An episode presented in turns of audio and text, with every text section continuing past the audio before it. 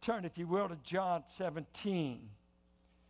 Um, Jesus is in the upper room with 11 men, and they get to set in and hear him pray. He first of all prayed, Father, I have glorified you on earth because I did the work you wanted me to do. Now take me home. This challenge to every one of you is are you doing the work on the earth that God wants you to do that will glorify Him? That's the purpose for our existence, doing the will of God while we're on the earth. That's what Christ prayed. He did that will. He went home. Then he begins to pray for those 11 men in the room. And uh, he starts praying uh, that for three things. Number one, that they would be protected by God. Father, keep them. Father, guard them. And uh, I struggled with that when I know that 10 of them were martyred. Maybe God didn't answer the prayer. They were all persecuted, they were all scattered. James is beheaded in Jerusalem. Peter's crucified upside down. Thomas has his brains beat out with a club. And you check on those 11 men, uh, it ought to scare you a bit. Says, is this the answer to the prayer? It was not to be kept from persecution or martyrdom because he said, You will be persecuted. What was he praying in that room they'd be preserved for? That you keep them from the evil one that has picked off Judas.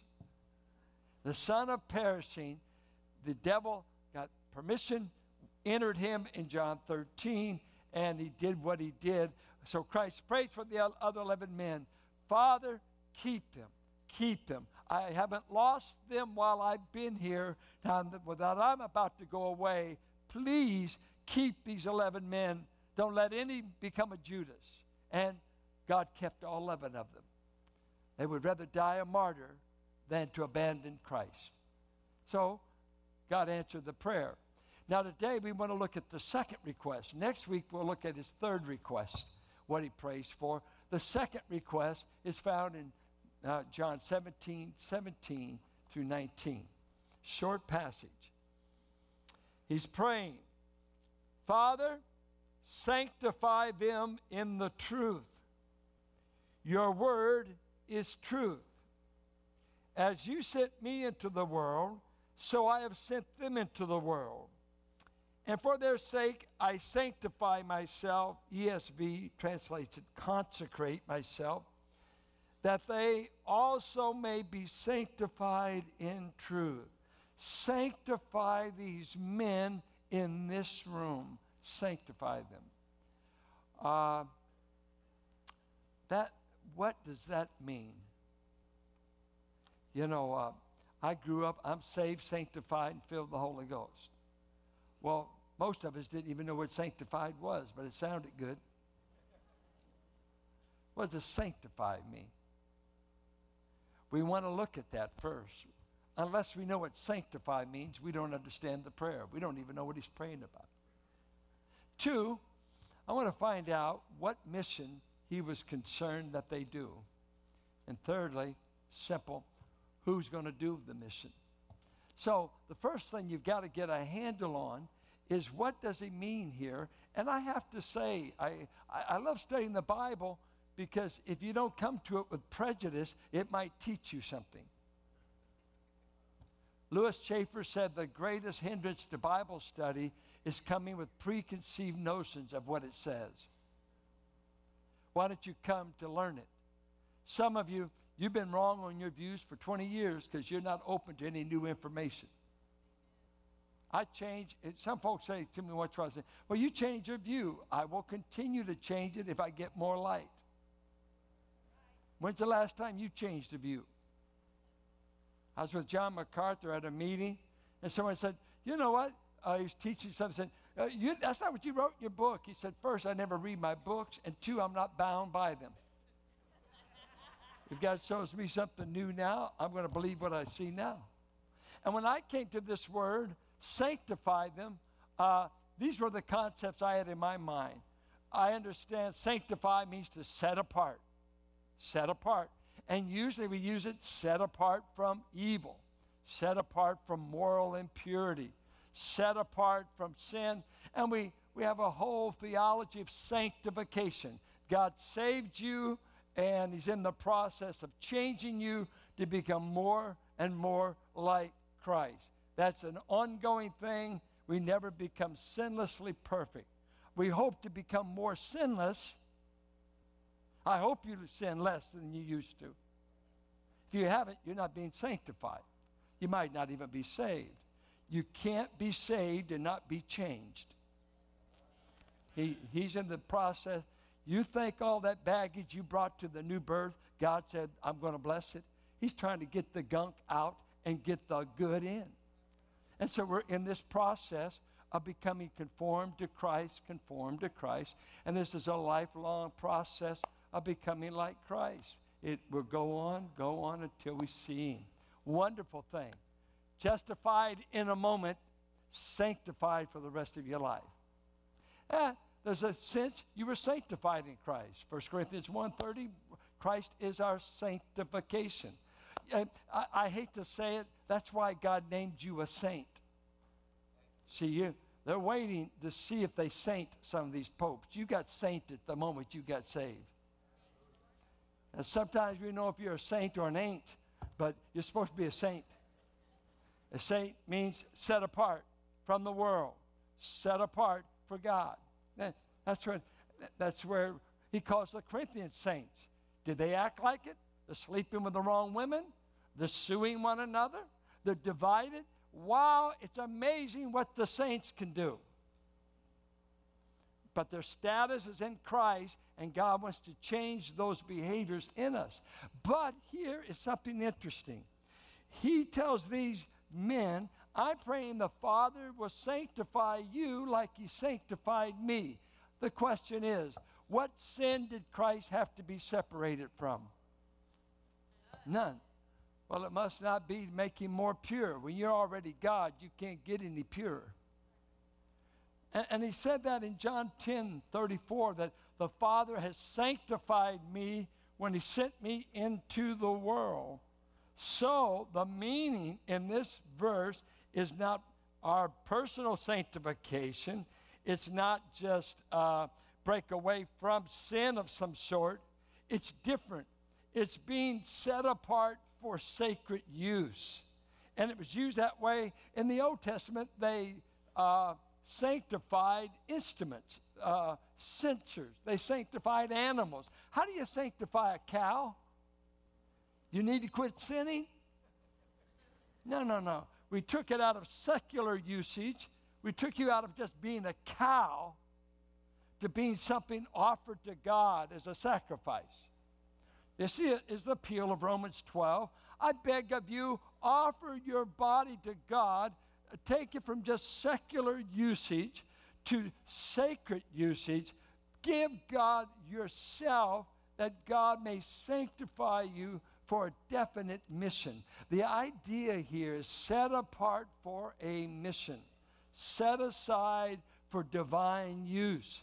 But in the context, the sanctification of Christ, I've set myself apart to go all the way to the cross, all the way to the tomb, all the way back to heaven. I've been set aside for sacred usage. Now, Father, I'm praying you will set these men apart because when I leave, I'll have no other witnesses. I'll have no other preachers. I won't have iPhones. I won't have computers. I won't have publishing houses. I'll just have 11 men, tax gatherers, ex fishermen, doubters, sons of thunder. These 11 men are all I've got after three years of ministry and a 33 trip from heaven. This is all I've got. Don't let them give up the mission of making me known. I'll complete mine at the cross, but there will be work left undone that must be done through them. Sanctify them, set them apart for a sacred mission. Joe Aldrich tells the story, quotes a fable that when Jesus went back to heaven, the angels gathered around him. They were in awe that he had returned to the throne. Uh, they knew he had been absent from the throne for 33 years. He lived out here on the earth. And they came around him in majestic worship. And one asked him, says, Who is going to tell what all you've done? Your humility, your crucifixion, the victory of your resurrection. Who are you? Who's going to get to tell this? How will it get out? And he said, I'm counting on them. I have no other. I'm counting on them. It's a good question to ask yourself. Can God trust you to do his will? Can God trust you to get the gospel out. 1 Thessalonians 2 4 said, You've been put in trust with the gospel. He told Timothy, Keep the trust that's been put in you. And as a local church, can God trust us to get out the gospel about his son until he comes? Can he trust you with the mission? He's called us to it. So, I understand this word sanctified here as it's used of Christ and then applied. Lord, set them on a mission. Don't let them be detoured, distracted, or abandoned. May they complete the mission. The mission. It's powerful. And then he says the means of them doing that is use your truth. Now, uh, sanctify them by the truth. Thy word is truth. What was Jesus' name in John 1 1? In the beginning was the Word, and the Word was being with God, and the Word was God. Jesus Christ was the Word. What was he to do in John 1:18? No man has seen God at any time, but the only Son has revealed or exegeted him. Jesus alone led out and revealed the Father, the truth about God. What did he say to Philip and Thomas in 14:6? Hey, have I been with you so long and you want to see the Father? I am the way, I am the truth, I am the life, I am the primary truth that I want you to look at in completing the mission. The truth that I came to do God's will, that I did God's will. I will even die for you men for if I don't complete the will of God tomorrow afternoon on a cross, none of you men will I see in heaven. You're not going to heaven on the Sermon on the Mount. None of you have ever kept the Sermon on the Mount. You're not going to heaven keeping the law of Moses. No man has kept the law of Moses. We're all lawbreakers. You only get to heaven because he was sanctified to go all the way to a bloody death and set apart. The only way sinners get to heaven is if he's sanctified to go all the way to the cross. He kept the mission. And his truth, the truth revealed in him, the truth taught by him, and the truth modeled by him, he's saying to these men, Men, let the truth you've seen in me, let the truth I'm telling you about I'm going to be sanctified to die for you. Please let God capture you for this mission of making me known. Don't lose it. What is the mission? I see three things, three things in the mission, three R's to help you remember. When Christ came, his mission was to simplify it three things. He came to reveal God in the flesh. I'm putting God on display. And he said, That's why, that's why he's called the Word. That's why I'm both in my words and my works, I'm manifesting the will of God. Two, Mark 10 45, Matthew 20 28. I have not come to be served, but to serve and to give my life a ransom for many.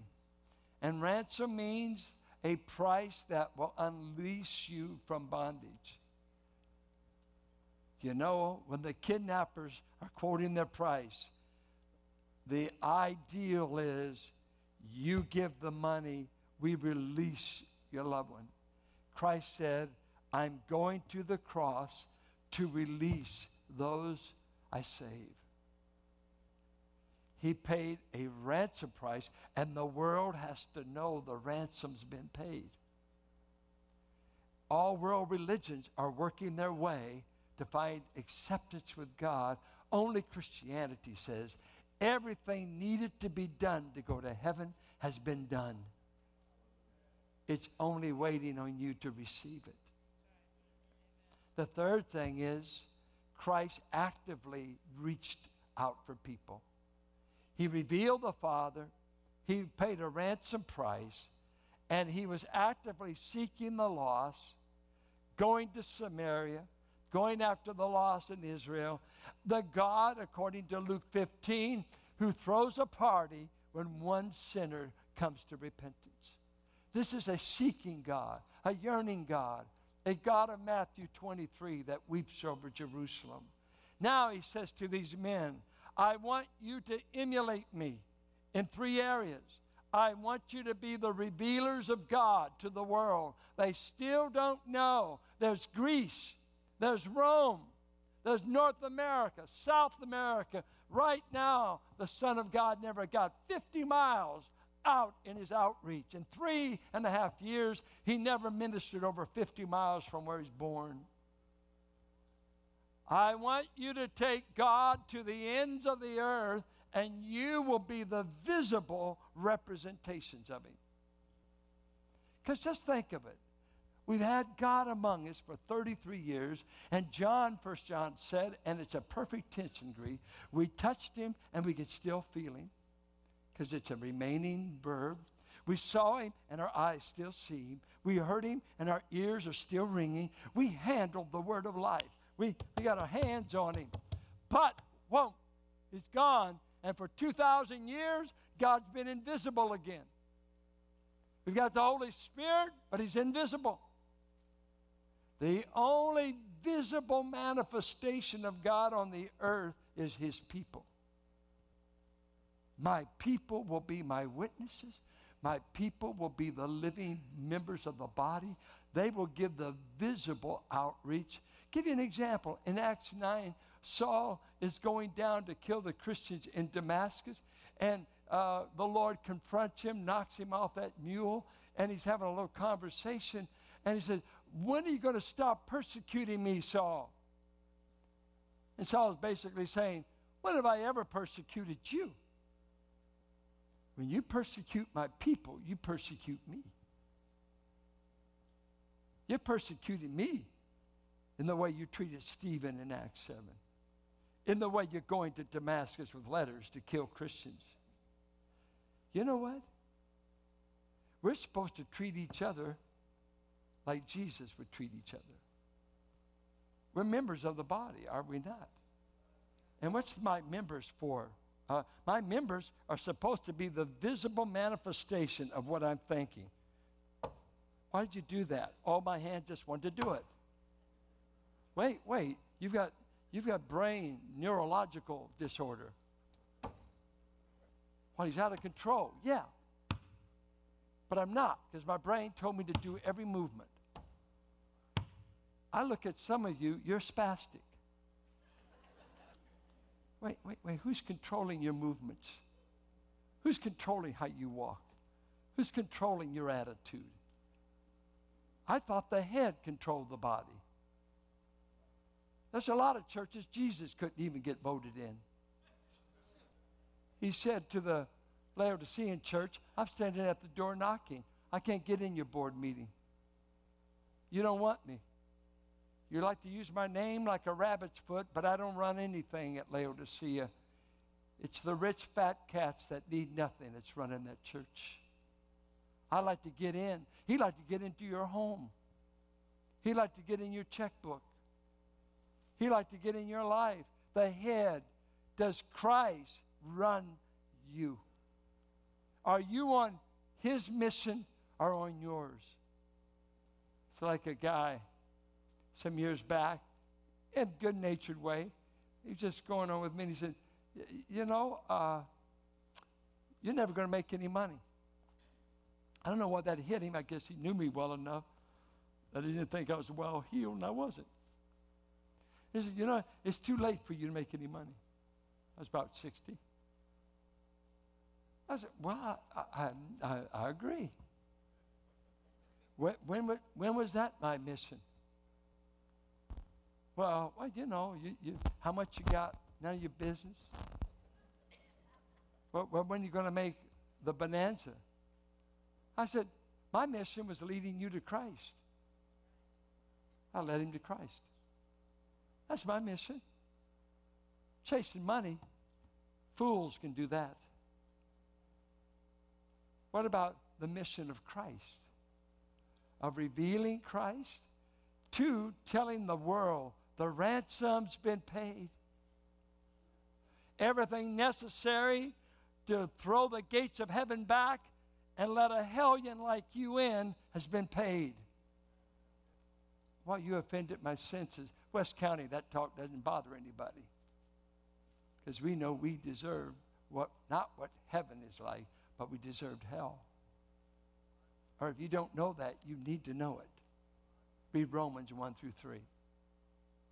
And then, and then we want to reach people with this message. Those three R's.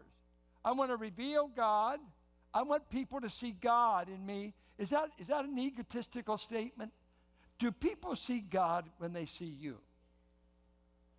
Paul said, For me to live is Christ, and to die is gain.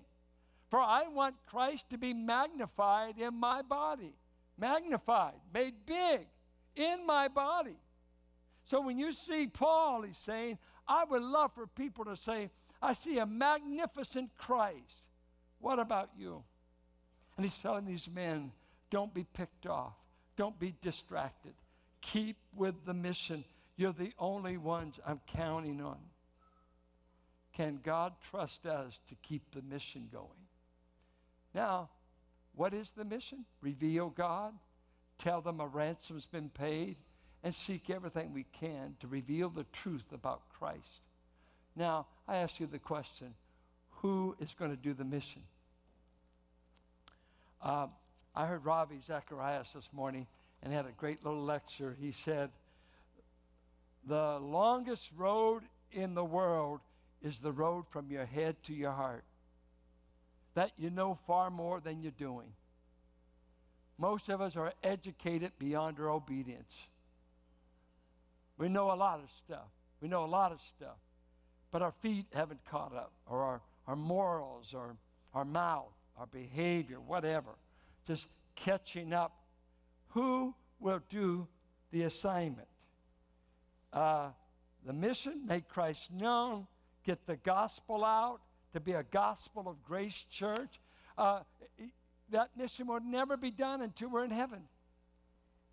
And I think the Lord Jesus said, I will go to the cross, I will have fulfilled the mission. There'll be no more need for the cross, there'll be no more need for the empty tomb. There'll be no, I will do that, I'll cover that. I just want you to be the people who don't let it die in Palestine, but take it to the ends of the earth. I've done my part. I fulfilled the mission. I ask you, what is your mission for God? What are you doing for Jesus Christ? Have you ever been captured by the mission? Um, Christ says, listen to what he says. It's right here. He said, As you sent me, send them. And for their sakes, I sanctify myself, that they may be sanctified, set apart for the mission. I'll set myself apart for the mission. And uh, as I grew up, I don't see much of it anywhere. I may be out of touch, not know what everybody's doing. But there's always this call to consecration, dedication. And these are synonymous terms with sanctify. Consecrates the Latin word. Dedicate. Uh, just, I want to dedicate this to you. Uh, I, I, man, when I got saved, I was crazy. When I got my first car, my sister Hazel and I, we went out with Wesson oil and we just poured it on the car and we dedicated the car to the Lord. Isn't that crazy? I rolled that car. and everything about it caved in except my head. I rode on Highway 4 by Brentwood, and guess what? We still got it fixed, and I kept driving it. I'm glad we anointed it. I mean, here, Lord, this is yours. This is this car is yours. And, and when I get money, when I get money, I'll just say, "Oh, oh, uh, this this is yours, Lord." But when I was 15, I was at a youth camp in Alliance Redwoods, and it was missions night, Thursday night. And the cry was, Who will go for us? Isaiah 6. Who? Wait, God, can't you get anybody up there to go for you? What are you talking to a prophet? You go. Send, send Michael. They're laying around. They're not doing that much. This stuff's hard work down here. Angels don't get tired. I get tired. Angels don't need iPhones. They can travel quick. You ride in these planes, it takes a long time. But all I heard as a boy was, Who will go for us? And then I said, Well, well, well Lord, I'm better at cussing than in speaking for you. He said, I'll take care of that. I'll give you a new vocabulary. I'll give you something else to talk about. But Lord, uh, I, have had speech therapy since I've been a boy up to the eighth grade because I had paralysis. You, you don't understand. You're a little mixed up, Lord. I think some got mixed up. I just said I love you. I didn't say I'm signing up. And I heard him say, All I want you to do is to be available. I'll provide the ability. Wait, wait, wait, wait, wait. But, uh, but I don't know the path. You don't need to. The question you got to answer are you available to do my will if you knew it? There's some of you saying, I want to know it. I want to know it. I don't know if I'll do it, but I'd like to know where it would go. Ain't going to happen, honey. You make yourself available, and that's exactly what Romans says. When you present yourself to God, then he shows you that the will of God is good, perfect, and acceptable. You don't find out the will until you make yourself available. That's why some of you don't know where you're going. You don't have a sense of direction. But you young people think uh, if you didn't have Starbucks, you wouldn't know what the will of God was. You're not on a mission. You're hanging out. Uh, what should I do with my life? What should, you're making a mess out of it until you find a mission. The mission is Christ. It's making him known. It's whatever in the body. You'll have a different gift. You'll have different bents. But Christ, I live for Christ. He's given me a purpose and a mission. And I know this for a 15 year old boy. From then on, I've never questioned. I am on a mission. I am the property of Jesus Christ. Do with me whatever you will. It's in your hands, for I surrender. I am available. Have you ever said that? It, it's a definitive act. It doesn't, you would think as soon as you get saved, you would say that. But usually when a lot of people get saved, they're only talking about what they get. I'm going to heaven. I got heaven. Good. Wait, are you available for the mission? What? Mission? I just want to go to heaven. I found a moving song. I got to read the words to you. I gave my life for thee, Frances Havergal. I gave my life for thee, my precious blood I shed that thou mightest ransom be and quicken from the dead. I gave, I gave my life for thee. What hast thou given me? My father's house of light, my glory circled throne, I left for earthly night, for wanderings sad and lone. I left, I left it all for thee. What have you left for me? I suffered much for thee, more than thy tongue can tell, of bitterest agony to rescue thee from hell. I borne, I borne it all for thee. What hast thou borne for me? And I have brought to thee, down from my home above, salvation full and free, my pardon and my love. I bring, I bring rich gifts to thee. What hast thou brought to me? Ruth Fox, retiring as Sunday school teacher. in her 80s, been doing it for years. Marion Johns, been teaching for the Awanas for years. Marilyn Pinkston. Some of our Sunday school staff have been doing it 20 to 30 years. Why aren't some of you young people over there? How can some of you feel good just to attend church and say, well, praise God, they didn't go too long? A.W. Tozer said, anybody bored with the worship of God reveal they don't know God. The reason you get bored and twitchy is you probably don't know Him and you're miserable. It's only when you come to love Him that you can't get enough of Him. Did you hear what I said? When you love Him, you can't get enough of Him. Anybody ever date a wife? Do you remember courtship? Couldn't stay long enough. I remember Rebecca. She's dating Jason, and she moved home so he could finish his final year. And we were glad to get her home. But in those days, they didn't have cell phones, and they had long distance rates. and, and oh, they just couldn't get a $300 a month phone bill. And I said, honey, I'm so glad you're paying your bills because I'm not paying for the courtship. I didn't know what it would cost us for her to marry him. Anyway, it's very personal. Uh, have you ever surrendered to a mission? Somebody's the only thing life's about is making money, uh, pleasure, uh, you're next this, you're next that. Uh, it's, have you ever signed up for the cause? Have you ever said, Here, take all of me? We sing an old song. I guess we stopped singing it because so many of you have to lie when you sing it. I surrender all. And you're lying through your teeth. You haven't surrendered anything. Have you? Have you?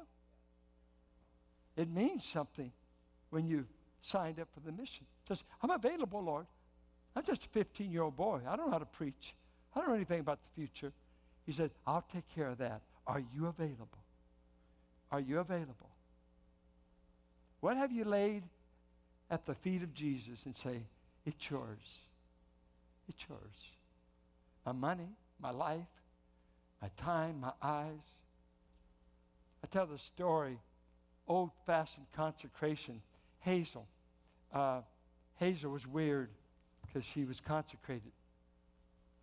And when I started learning to play guitar, because uh, my dad could play a great harmonica, and Paul, Paul had a band at one time. We all liked music and everything. But as I'm coming up, of course, I, I started learning the guitar to play rock and roll. And Eric Clapton would be my idol, you know, something really spiritual. And uh, Led Zeppelin, I hadn't followed him yet. But, uh, you know, we, we, would get around and we play because my dad was so good at singing. He kind of had that Merle Haggard kind of country voice, and he was good. And but I would say, because uh, Hazel, I remembered her way back when she played the top 20 charts and always learned the latest music. So I'd name off songs, secular stuff, and, and uh, I said, let's do St. Louis Blues. I love the way you play that. Let's do it. Let's do Georgia. And she's great at boogies. And let's go. Now, I'm the aspiring preacher. But I grew up on Lucille and Rip It Up. Come on. I grew up on KDIA, Black Blues. Those white boys bored me to death. That's why I like Presley. He knew how to sing Memphis. Don't give me the Beach Boys.